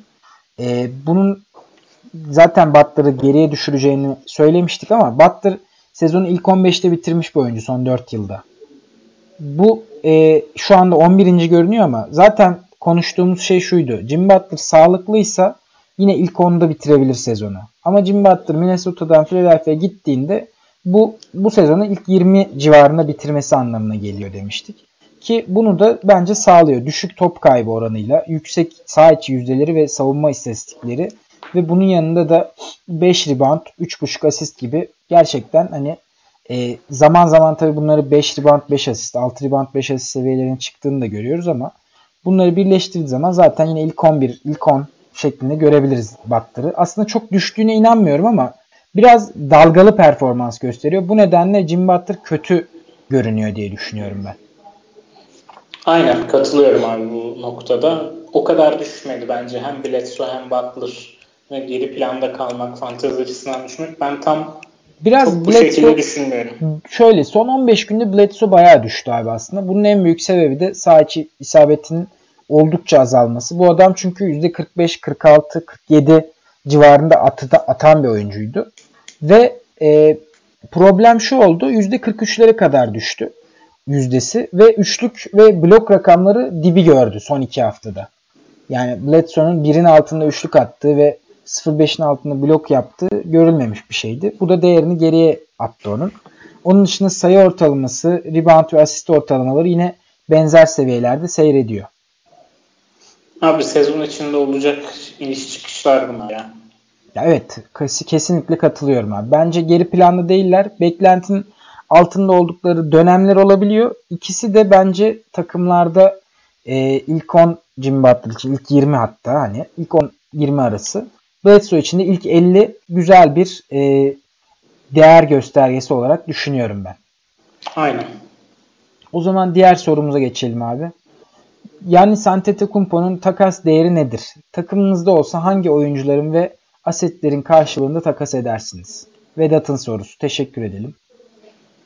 Abi Antetokounmpo senelerdir yüksek maç sayılarına ulaştığı için ve kendisi üzerine sistem kurulduğunda çok daha değerli olduğu için mesela e, Antetokounmpo'nun iki tane, üç tane büyük defosu var. Bunlardan bir tanesi üçlük atmıyor oluşu. Bu bence en kolay kapatabileceğiniz defosu. Diğer iki defosu ise top kaybı ve serbest atış yüzdeleri. Serbest atış yüzdesi belki %70'in üstünde genellikle. Ama çok fazla sayıda denediği için hani %70'e çok daha hacimli bir şekilde attığı için bu serbest atışları o serbest atış yüzdenizi de %70'lere doğru çekiyor. Top kaybı da yüksek olduğu için oradan dönmek de biraz zor oluyor. Üçlüğünü kurtarabilirsiniz. Ama dediğim gibi hani Antetokounmpo böyle bir takım kurduysanız çok değerli bir oyuncu. Ama böyle bir takım kuramadıysanız, kurmakta zorlanıyorsanız yine de Antetokounmpo çok maç oynadığı için ve e, dediğim gibi sayısı, reboundu, asisti, top çalması bloğu hepsi bir arada yüksek olduğu için yine çok yüksek bir değerden satabileceğinizi düşünüyorum. Hani üçüncü sırada seçildi bu yıl çoğu.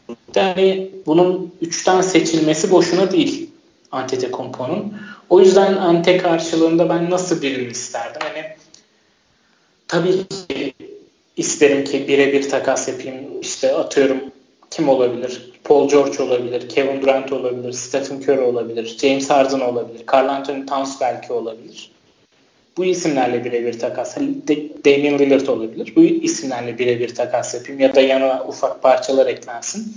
Ama hani daha fazla oyuncu alacaksam da hani bir tane top 50, bir tane top 20-25, bir tane top 100 şeklinde bir değerlendirmem olurdu. Antetokounmpo için isteyebileceğim oyuncular.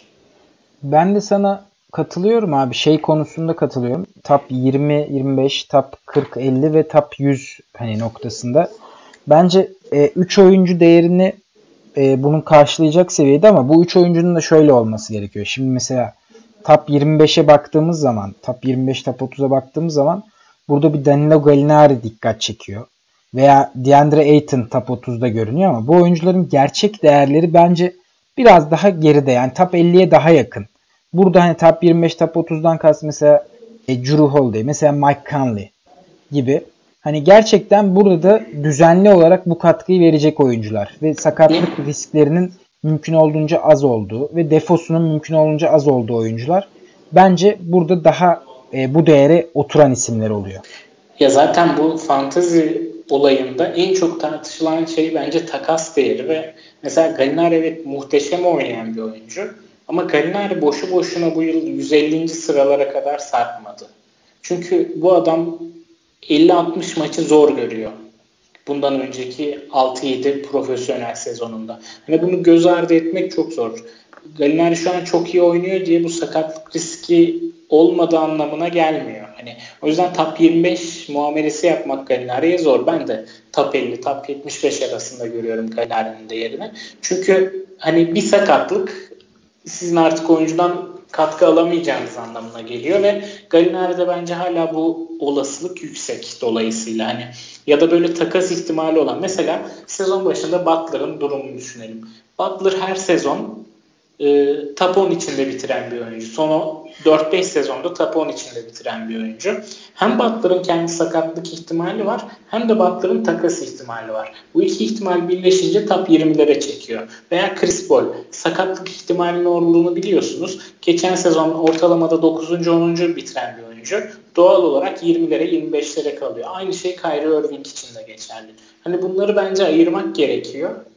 Bu ayrımı iyi yapmak gerekiyor takas görüşmelerinde. Burada ben şunu ekleyeyim abi. Ee, burada değerlerinden ziyade şimdi mesela Antetokounmpo gibi bir adam için 3 tane oyuncu veriyorsan en azından 2 tanesinin düzenli katkı veriyor, verebiliyor olması çok değerli oluyor burada. Yani üçünün de sakatlık veya bir e, rest veya bir e, takas riski olursa bu Anteto'yu biraz daha ucuza kapatmaya benziyor bence. O nedenle bunu belirtiyorum ben. Yani bir e, ilk 5 oyuncusuna, ilk 5'ten draft edilen değerli bir oyuncu bence yani kabaca, çok kabaca 3 tane parçanın en az ikisinin düzenli ve iyi katkı verdiği ve üçüncüsünün de biraz daha düşük seviye ve e, ortalama katkılar verdiği bir oyuncu gözüyle bakabiliriz. Bu çok kabaca bir yorum tabii ki ama parçalara göre çok rahatlıkla değiştirilebilecek bir e, senaryo. Sadece hani genel bir fikir vermesi açısından bu şekilde değerlendirebiliriz diye düşünüyorum. Aynen. İki soru mu kaldı? Evet abi. Birisi e, Fevzi'nin sorusu. Pardon Kadira'nın sorusu galiba. E, merhaba. Podcast kaydederek oynadığınız liglerdeki rakiplerinizi manipüle ediyor musunuz? Mesela bu sene Lav'dan beklentim büyük dediğiniz için vicdan azabı var mı? E, altında bir soru daha var hemen. İkisinden biri Love draft etti mi acaba? Ettiyse kadrosunda mıdır Love? Sanırım tepki çekmişiz. Abi tepki çekmişiz. E, şöyle. Love draft ettik. Galiba 4 takımımızda var. Yani ikisi, üçünü beraber yönetiyoruz. E, birisini de ben ayrıyım. Love draft ettik. Pişman mıyız? E, pişmanım ama ümitliyim de Love'dan. Bu kadar bekledik. Şunun şurasında 3-4 hafta kalmışken. Hani görelim de ondan sonra pişman olup olmadığımızı tekrar konuşalım noktasındayım ben. Benim devraldığım takımlarda da işin ilginci Love var bu, bu sene. Yani bela oldu. Benim Love için yani zaten bu senaryodan bahsettim de tekrar edeyim. Love için bu sezonki öngörüm şu şekildeydi.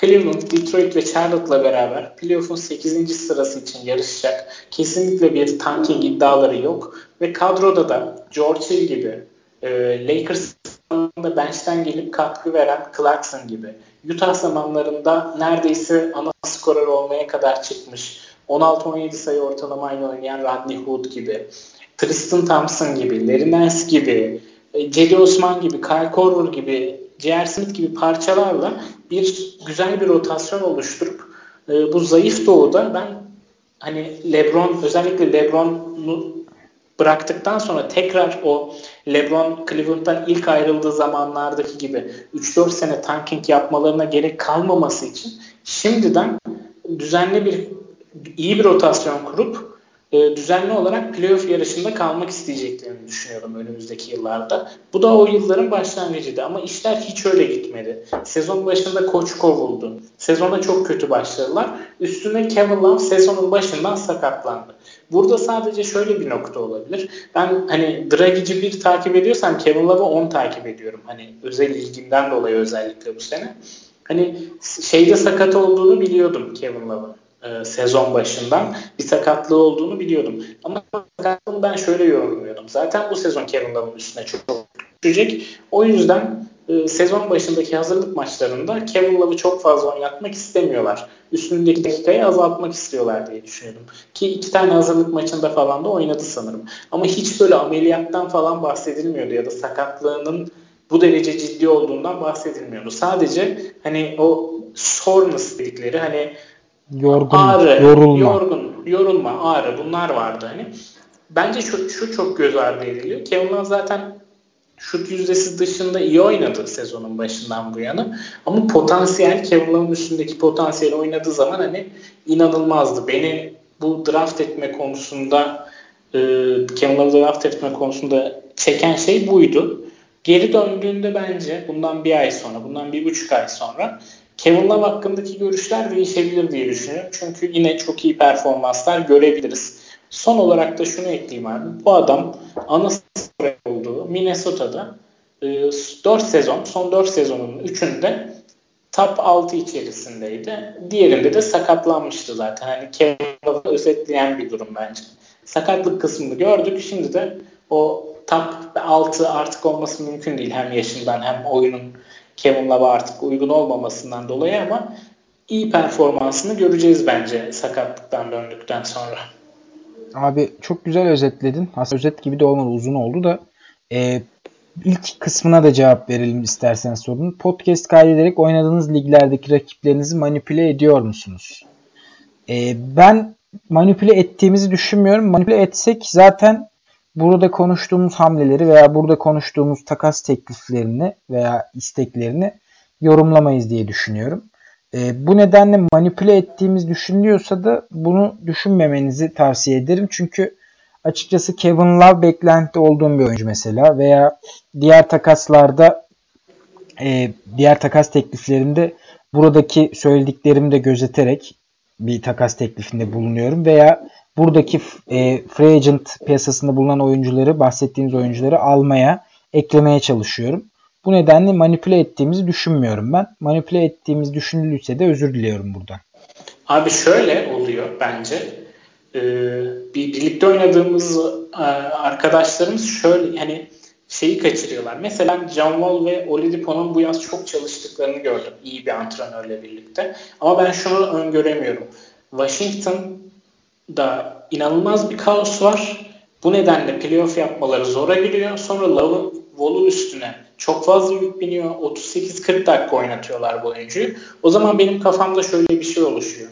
Eğer bu oyuncu 38-40 dakika oynamaya başlar, başlarsa sakatlık ihtimali çok artar.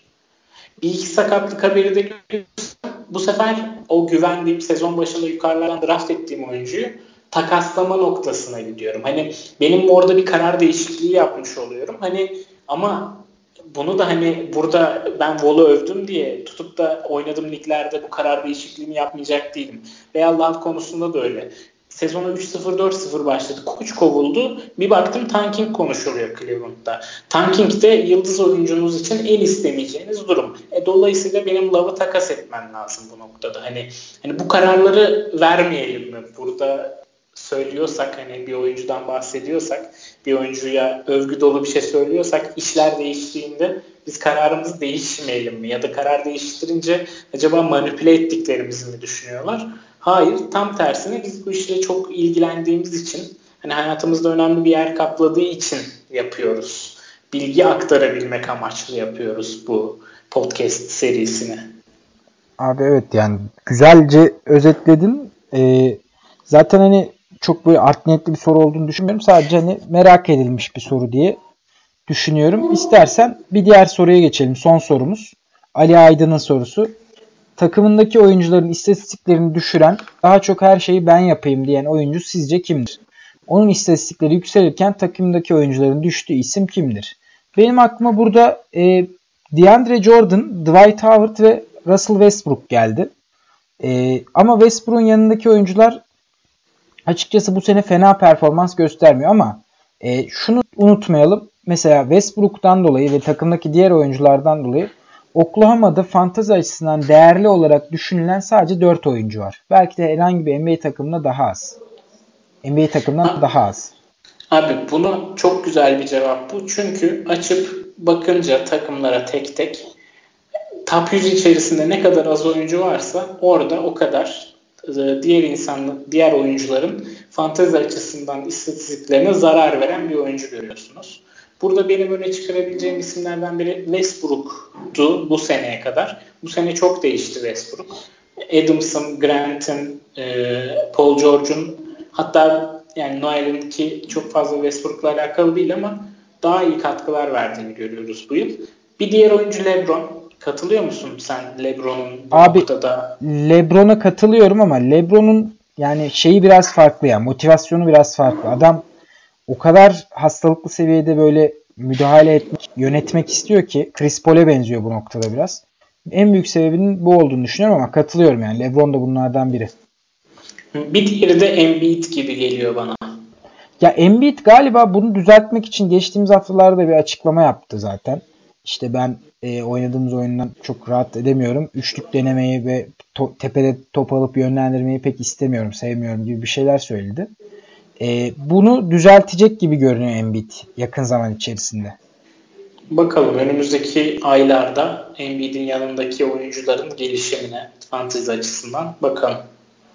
Yani burada zaten başka dikkatini çeken bir oyuncu var mı? Bu Yok. soru özelinde. Yok gibi ya. O zaman soruları bitirdik abi. Hemen önümüzdeki haftanın programına bir bakış atalım kimler eklenebilir, kimler değerlendirilebilir, kimlerin fikstürü iyi onu bir konuşalım. Sonra da kapatalım abi. abi benim gördüğüm çok az 4 maç var. Ve bu 4 maçı 6 günde oynayan takım sayısı da çok az. Dallas var. Bu Memphis kategoride. var abi bir de galiba. Memphis var bir de Toronto son 6 günde 4 maç yapmasıyla. Evet. Ee, burada. Toronto'da ben Fred Van Vliet'i önerebilirim. Çünkü Kyle Lowry bir maç döndü sonra oynamadı, döndü oynamadı şeklinde devam ediyor. Bir de back to back o, görünüyor. Yani o back to back'lerin birinde oynamama ihtimali de yüksek bu gidişle. Olabilir. Kawhi Leonard yeni yılda sanırım back to back'lerde oynayacakmış ama e, Kyle Lowry oynamayabilir bu sakatlıklar sebebiyle ya da Lowry'i hani sakatlığını tamamen atlatsın diye dinlendirmeyi tercih edebilirler. Dallas ve Memphis'te var mı? Abi Dallas ve Memphis'te benim dikkatimi çeken bir oyuncu maalesef yok. Ya Abi, Memphis'te Gary Temple alınmıştır diye varsayıyorum. O nedenle yok. Aynen onu söyleyecektim ben de. Dallas'ta da Dennis Smith Jr. geri dönünce Baria'nın etkisi düşecek. Jalen Brunson bal kabağına dönüşecek. Ee, yani ee, evet. Bu arada şey ondan bahsedelim. Bu hafta New York Knicks'in iki maçı var. Ve e, Denver ve Lakers'a karşı böyle arada da çok gün var aslında. New York Knicks'ten e, senin yani ben elinde tutması gerektirecek bir oyuncu görmüyorum çoğu takım sahibinin ama biraz önce konuştuk hani programın başında Mitchell Robinson stash etmeye değer bir oyuncu ama ben çok ümitli değilim Mitchell Robinson'a. En azından bu haftayı bence pas geçebilirsiniz. Önümüzdeki hafta yeni yılda Mitchell Robinson'a bir bakış atabilirsiniz diye düşünüyorum. Aynen abi. Başka da öyle bu yıl bu hafta çıkış yapan aklımıza geldi. açısından birisi yok ama oyuncu olarak hani konuştuk. Radions Kuruç var. Ee, İman Shumpert'tan bahsettik. İman Shumpert'tan bahsettik. Lakers'ta Josh Hart var. Eğer takımınızda pardon liginizde uygunsa. Aa, evet. Evet. Josh Hart var çünkü şöyle LeBron birkaç maç oynamayacakmış. Onu dinlendireceklermiş. Sakatlığının geçtiğinden emin olacaklarmış. Bir de Mo Harkless var abi. Onu Portland'da konuşmadık. Staj edilmesi gereken evet. oyuncularda. O da yavaş yavaş diz sakatlığından sonra performansını arttırmaya başladı. Harkless 14 takımlardan itibaren eklenmeye başlayabilir. E, Harkless ama biraz böyle hani bir inişleri çıkışları çok yoğun olan bir oyuncu. Ona dikkat etmek lazım. Portland'ın fikstürü bu hafta çok iyi değil diye yani görünüyor. 4 maçı yok en azından. O nedenle Harkless belki yani bu haftalık katkısı sınırlı kalabilir diye düşünüyorum. Onun dışında en çok benim aklıma yatan Josh Hart'la Fred Van Vliet oldu. E, tabii Josh Hart ve Fred Van Vliet var. E, Noah Vonley falan zaten alınmıştır diye bahsetmiyoruz ama Justice Winslow'u keza. E, onların dışında Michael Bridges'lar var mesela. Miles, Miles Bridges'ı önermedik. E, başka dikkatini çeken bir oyuncu oldu mu abi? Abi olmadı. Bu hafta öne çıkan böyle sürpriz bir performans göremedik. Bu hafta pek fea Crooks, yapmadı diyorsun. Crooks dışında. Anladım yani. Konuşulan isimler dışında evet dikkat çeken bir oyuncu görünürde yok. Aynen bu programda bir daha Rodion Crooks'a asla saygısızlık yapılmayacaktır. Buradan Kuruç hayranlarına e, özür dileyelim. Kuruç Fan Club üyelerine özür dileyelim. Aynen. E, ekleyeceğim bir şey yoksa abi programın sonuna geldik deyip kapatalım. Kapatalım abi. Ekleyeceğim bir şey kalmadı. O zaman bizi dinlediğiniz için teşekkür edelim. Biraz uzun bir performans, uzun bir program oldu.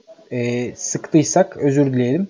Önümüzdeki haftalarda görüşmek üzere. Mutlu yıllar dileyelim. Mutlu yıllar. Hoşçakalın. Hoşçakalın.